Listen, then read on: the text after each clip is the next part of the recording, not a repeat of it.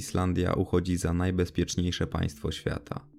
To wyspa oddalona od reszty krain, która zdaje się żyć własnym życiem. Jej populacja liczy lekko ponad 200 tysięcy mieszkańców, a miejscowi znają siebie o wiele lepiej niż mieszkańcy dużych państw. Właściwie bardzo rzadko dochodzi tam do jakichkolwiek przestępstw, nie mówiąc już o zabójstwach, których na przestrzeni ostatnich 100 lat było zaledwie kilka. Dla porównania, w Polsce, która jest średniej wielkości krajem, rocznie dochodzi do około 500 zabójstw, zaś na początku XXI wieku ta liczba była ponad dwukrotnie wyższa. Nie znaczy to jednak, że na Islandii nigdy nie miały miejsca tajemnicze sprawy. Dzisiaj opowiem Wam o najgłośniejszej sprawie kryminalnej tego kraju. Dotyczy ona dziwnego zaginięcia dwóch ludzi, za które skazano sześć osób. Serdecznie zapraszam i z góry przepraszam, że niektóre islandzkie nazwy i imiona musiałem spolszczyć. Nie byłbym w stanie poprawnie ich wymówić. To historia o tym, jak bardzo można zmanipulować ludzi. O tym, że wcale nie tak trudno wpłynąć na nasz umysł. Przy pomocy odpowiednich technik, nasz mózg może zacząć wyobrażać sobie rzeczy, których nigdy nie doświadczył. A znane porzekadło, mówiące o tym, że kłamstwo powtórzone tysiąc razy staje się prawdą, tutaj wydaje się być jak najbardziej prawdziwe. Przejdźmy jednak do właściwej części tej opowieści. Jest 26 stycznia roku 1974. W tym czasie na Islandii panuje sroga zima. Ten dzień jest wyjątkowo uciążliwy, a wokół miast panują potężne zamiecie śnieżne. Pogoda zmienia się z każdą minutą, dlatego większość ludzi pozostaje w swoich domach. 18-letni Gudmundur Einarsson bawi się na jednej z domowych imprez. Ma ona miejsce w miasteczku portowym położonym na południe od Reykjaviku. Chłopak jest lekko podpity, jednak postanawia wrócić do domu, który znajduje się 10 km dalej. Zdaje sobie sprawę z panującej na zewnątrz aury, jednak nie bardzo ma inne wyjście. Jak dobrze wiecie, 50 lat temu posiadanie samochodu nie było tak powszechne jak jest to teraz. Z tego powodu chłopak musi iść pieszo, bo nikt z jego znajomych nie posiada pojazdu, którym mógłby go podwieźć. Po drodze jest widywany przez przejeżdżających kierowców. Jednak los chłopaka, wędrującego w czasie śnieżycy, jest im obojętny. Z ich zeznań można się dowiedzieć, że był widziany w towarzystwie drugiego mężczyzny. Osiemnastolatek się zataczał, co wskazuje na to, że był on w stanie upojenia alkoholowego. Gudmundur do domu jednak nie dociera. Zaginął w sobotę, a już we wtorek zaczęły się gorączkowe poszukiwania chłopaka. Przeszukiwaniu terenu pomagało wielu okolicznych mieszkańców. Wspólnie przeszukiwali oni zaspy i starali się odtworzyć trasę, jaką w sobotę przeszedł Gudmundur. Poszukiwania nie przyniosły jednak żadnego skutku i Gudmundura ani jego ciała nie udało się odnaleźć. Islandzka policja założyła, że musiał on zasłabnąć podczas podróży i zostać przysypanym przez mocno padający śnieg. Jednak mija kilka miesięcy, a ciało nie wyłania się spod warstw śniegu. Po jakimś czasie ludzie zapominają o sprawie. I gdyby nie jeden bardzo zagadkowy incydent, to prawdopodobnie nikt nigdy by do tej sprawy nie wrócił, gdyż uznano by, że w sprawie nie miały udziału osoby trzecie i śmierć nastąpiła z powodu warunków pogodowych. Na Islandii dosyć częstym zjawiskiem były zaginięcia ludzi, którzy przepadali na polach lawy podczas zamieci. Jak wyglądał ów zagadkowy incydent?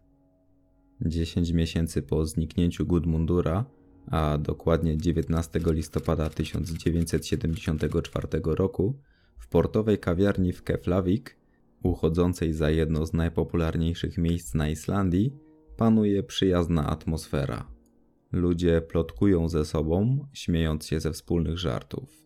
Nagle do kawiarni Wchodzi nieznany mężczyzna, który nie przyszedł na spotkanie towarzyskie. Prosi on jedynie o możliwość skorzystania z telefonu. Po otrzymaniu pozwolenia dzwoni on do 32-letniego pracownika budowlanego, Gerfinura Einarssona. Telefon odbiera 12-letni syn mężczyzny i przekazuje słuchawkę ojcu. Po krótkiej rozmowie Gerfinur w pośpiechu zakłada buty i kurtkę. Następnie wsiada do swojego samochodu i przyjeżdża w okolice kawiarni. Od tego czasu rozpływa się w powietrzu i nikt nigdy więcej go nie widzi. Jego samochód stoi zaparkowany obok lokalu, a w stacyjce znajduje się kluczyk. Miejscowi mieszkańcy zachodzą w głowę, czemu ten ułożony i miły mężczyzna zniknął bez wieści. W celu jego odnalezienia wynajęto płetwonurków, którzy przeszukiwali dno wybrzeża, jednak tam go nie znaleziono. Poszukiwania wydawały się być bezcelowe i już po ośmiu miesiącach śledztwo zostało umorzone. Tym czasie Islandia ze spokojnego miejsca staje się wyspą, na której coraz częściej giną ludzie. Mieszkańcy przestają się tam czuć bezpiecznie, o co coraz częściej obwiniają miejscowych funkcjonariuszy. Miejscowi martwią się, że w kimś z Islandczyków obudził się bezwzględny morderca. Zdecydowanie nie jest to komfortowa sytuacja dla państwa i policja zdaje sobie sprawę, że jeśli nie osiągnie żadnych sukcesów w poszukiwaniu mężczyzn, to najprawdopodobniej niebawem czekają ich masowe zwolnienia.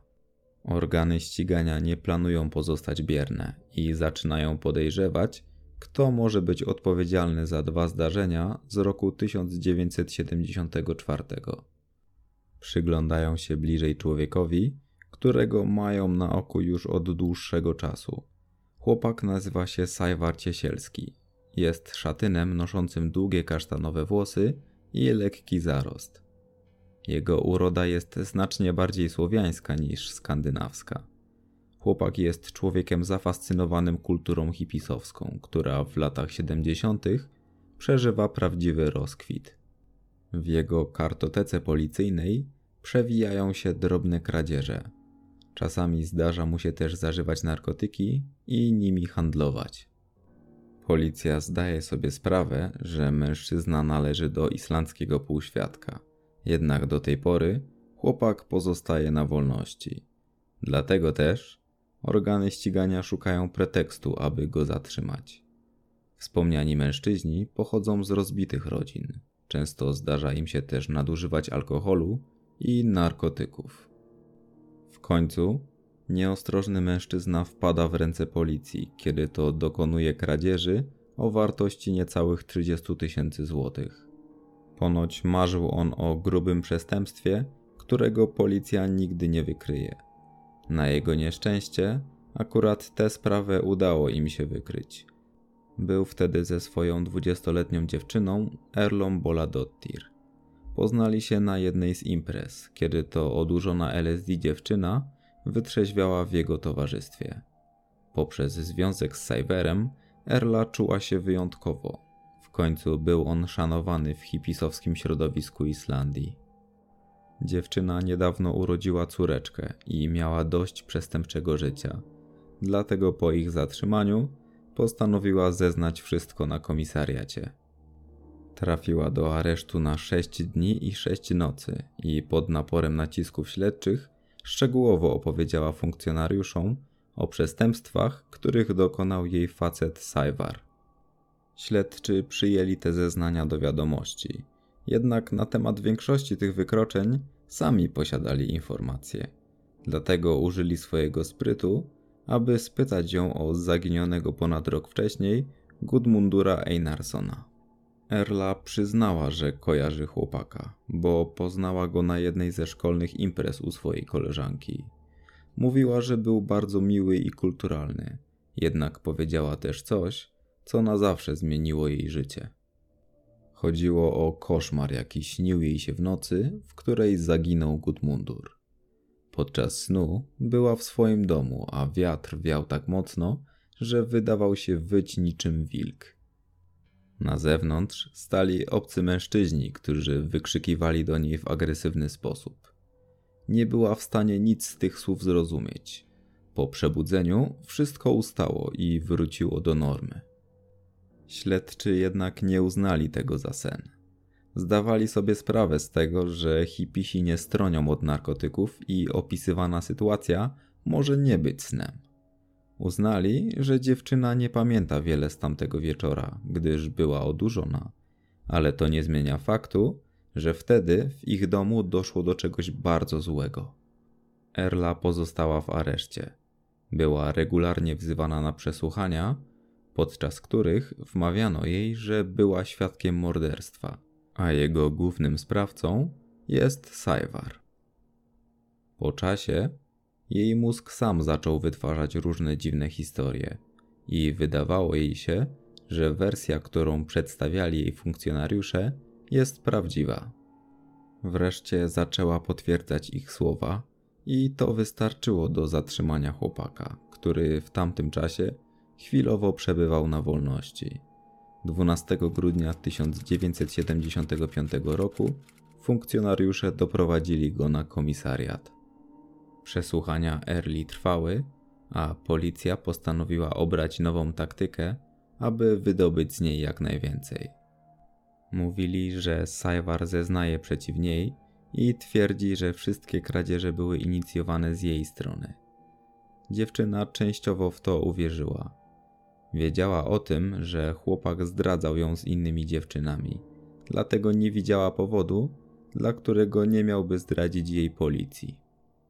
Końcu opowiedziała funkcjonariuszom o wizji, którą miała tamtej nocy. Widziała Sajwara, który niósł coś, co wyglądało jak ciało. Było przykryte prześcieradłem, a kiedy spytała go, co tam jest, ten kazał jej wracać do pokoju. Mówiła też, że kolega Sajwara Albert przyjechał samochodem ojca, którym wspólnie wywieźli ciało. Wcześniej je rozkawałkowali i wynosili w plastikowych torbach. Policjanci byli zachwyceni. Takie zeznania dawały im bardzo szerokie pole manewru i mieli dowód, dzięki któremu byli w stanie skłonić Sajwara do przyznania się do winy. Mieli też ku temu odpowiednie metody. Strażnicy zeznali, że w areszcie ich koledzy robili wszystko, aby zniszczyć go psychicznie. Sajwar był ich znienawidzonym więźniem i nieustannie uprzykrzali mu oni życie. Mężczyzna oczekiwał na przesłuchiwania w izolatce. Nie było tam nic oprócz łóżka. Nie było nawet książki czy kartki papieru, na której mógłby coś napisać. Wśród strażników Sajwar nosił pseudonim Szczur. Dręczyli go brakiem snu, dlatego w jego celi 24 godziny na dobę paliło się światło. Kiedy widzieli, że chłopak usnął, to uderzali stołkami w drzwi celi, aby go z tego snu nagle wybudzić. Wiedzieli, że panicznie boi się wody, więc wkładali jego głowę do napełnionej umywalki, grożąc, że jeśli się nie przyzna, to go tam utopią. Sam fakt, że mężczyzna przetrwał to psychicznie, jest moim zdaniem niezwykły. Jak się domyślacie, Sajwar miał dwa wyjścia: przyznać się albo zwariować. Funkcjonariusze doskonale wiedzieli, że jest on materiałem na idealnego kozła ofiarnego, ponieważ był na bakier z prawem.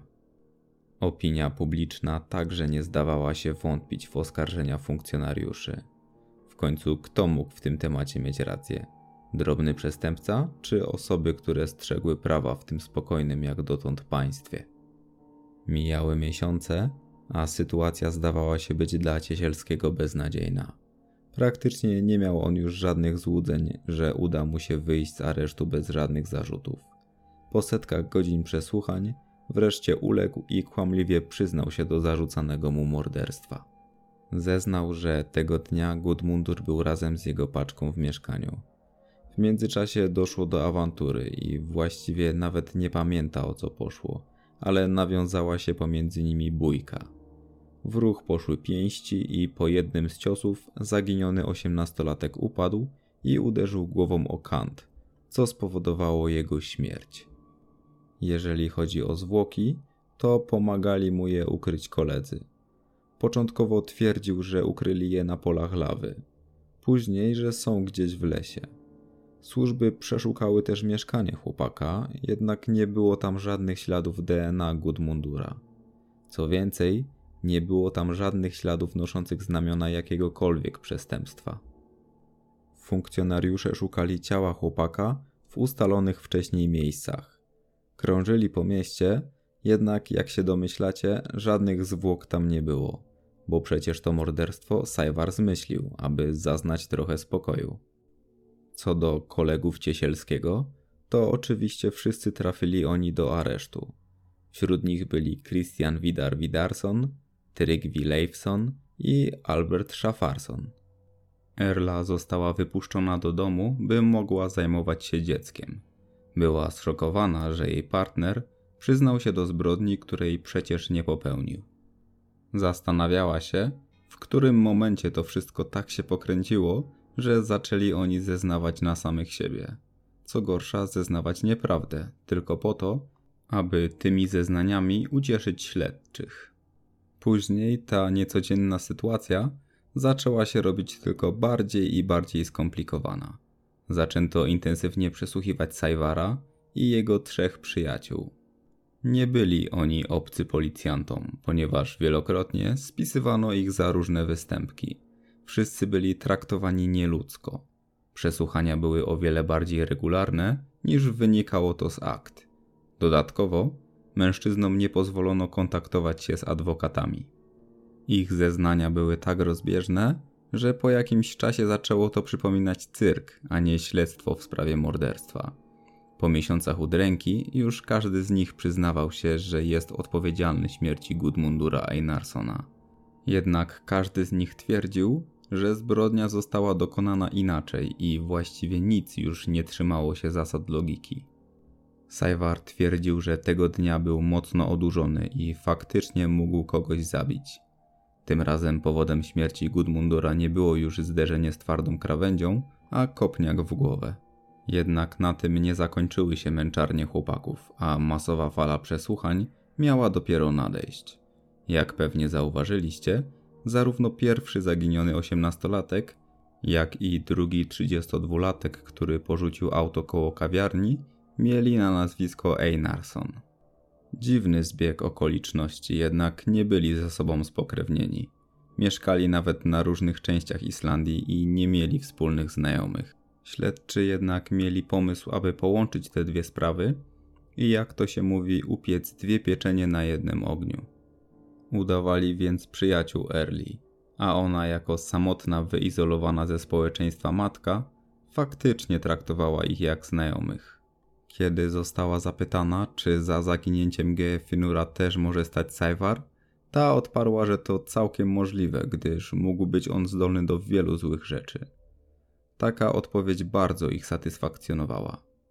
3 maja 1976 roku aresztowali dziewczynę i pozostawili w areszcie do wyjaśnienia sprawy. Postanowili dorzucić chłopakom kolejny zarzut morderstwa nie jednej osoby, a dwóch. Erla nie była jednak świadoma tego, że funkcjonariusze nie byli dobrymi wujkami i ona także będzie musiała odpowiadać karnie za swoje przewinienia. Jednak policja ponownie wmawiała jej swoją wersję wydarzeń, licząc na to, że Sajwar na dobre zniknie im z oczu i nie będą musieli dłużej już go kontrolować. Erla ponownie zaczęła przeciw niemu zeznawać. Czuła się z tym bardzo źle, gdyż wiedziała, że opowiada same bzdury. Jednak na pierwszym miejscu leżało dla niej dobro swojej córki. Obiecała sobie, że skończy z życiem na krawędzi i będzie najlepszą matką na ziemi. Ponownie rozpoczęto przesłuchiwania podejrzanych. Tym razem Sajwar zeznał, że zaginiony Geirfinur był jednym z przemytników nielegalnego alkoholu do państwa. Feralnego dnia przyjechał do portu, następnie wsiadł na statek celem pozyskania alkoholu, ale coś poszło nie tak i podczas kłótni wyrzucono go za burtę oceanu. Właśnie dlatego policja nie może odnaleźć jego zwłok. Na Islandię kolejny raz padł blady strach. Tym razem doszły do tego plotki, że Islandia jest mocno uwikłana w sprawy mafijne. Nawet sam minister sprawiedliwości miał należeć do szajki przemytników. Ludzie byli przerażeni. Przecież to oznaczałoby, że cały wymiar sprawiedliwości jest skorumpowany. Sam Sajwar był traktowany jak wyrzutek społeczny. Mówiono o nim, że jest satanistą i islandzkim Charlesem Mansonem.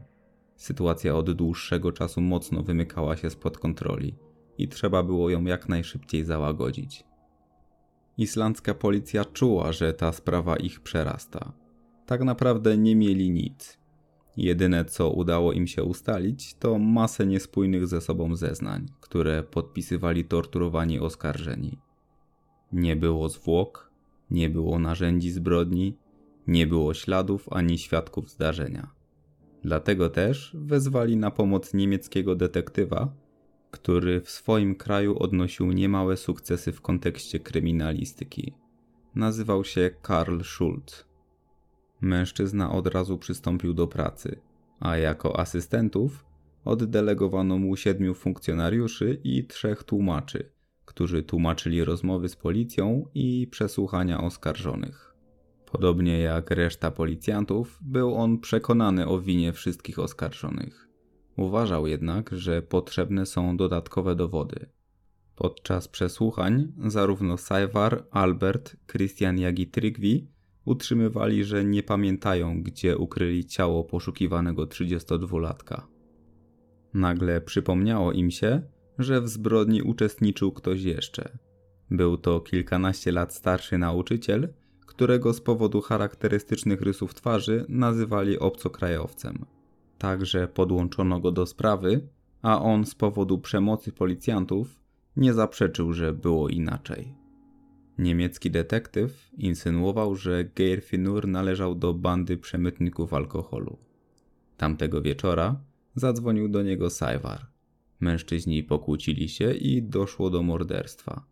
Według niego oskarżony nauczyciel pracował jako kierowca, a po wszystkim wywiózł ciało zamordowanego 32-latka samochodem marki Land Rover. Nauczyciel czuł się bezradny, a znikąd nie nadchodziła pomoc. 8 grudnia 1976 roku, zmęczony nieustannymi przesłuchaniami, potwierdził wersję policji. To przesądziło o skazaniu całej szóstki podejrzanych. Trójka przyjaciół Sajwara także przyznała się do zabójstw. Nie mogli oni już znieść życia w izolatkach.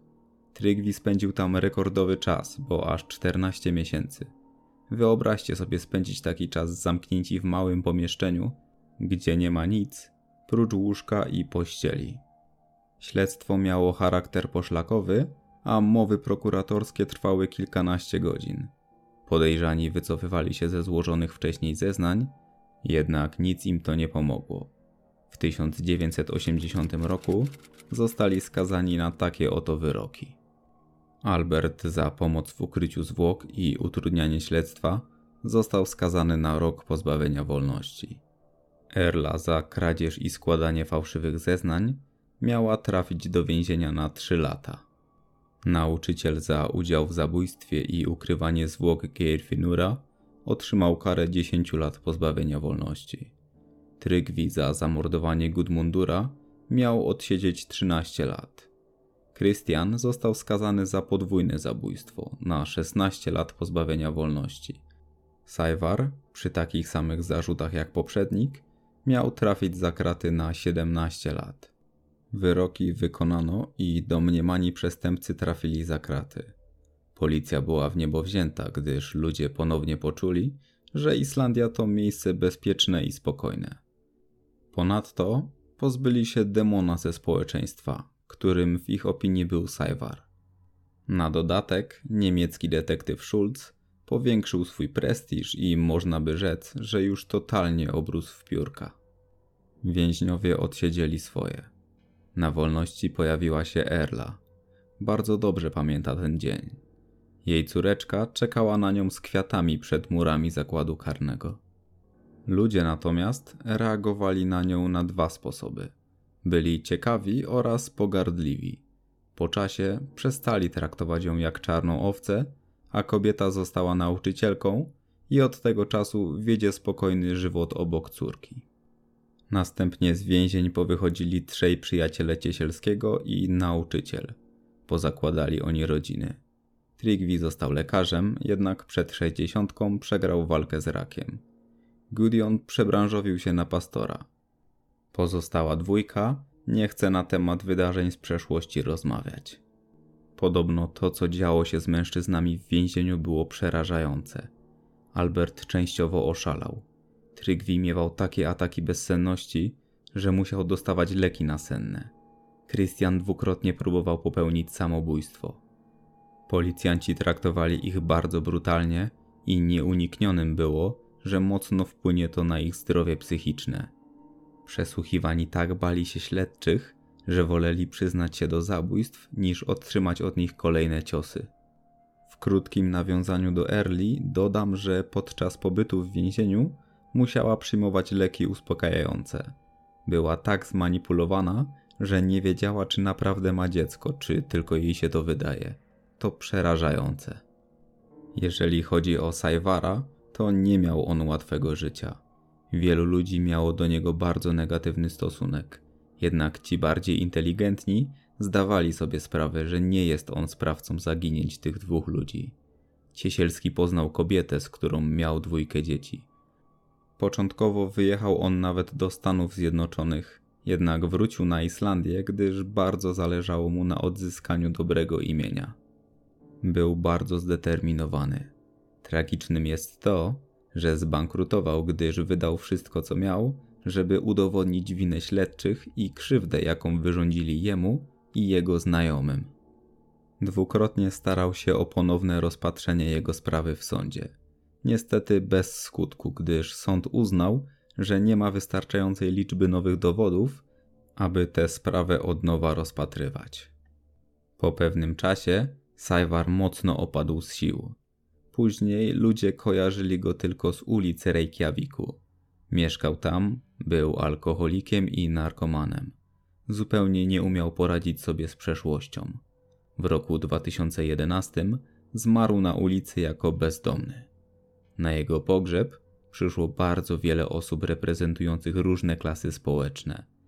Byli tam zarówno bezdomni, jak i politycy najwyższej rangi.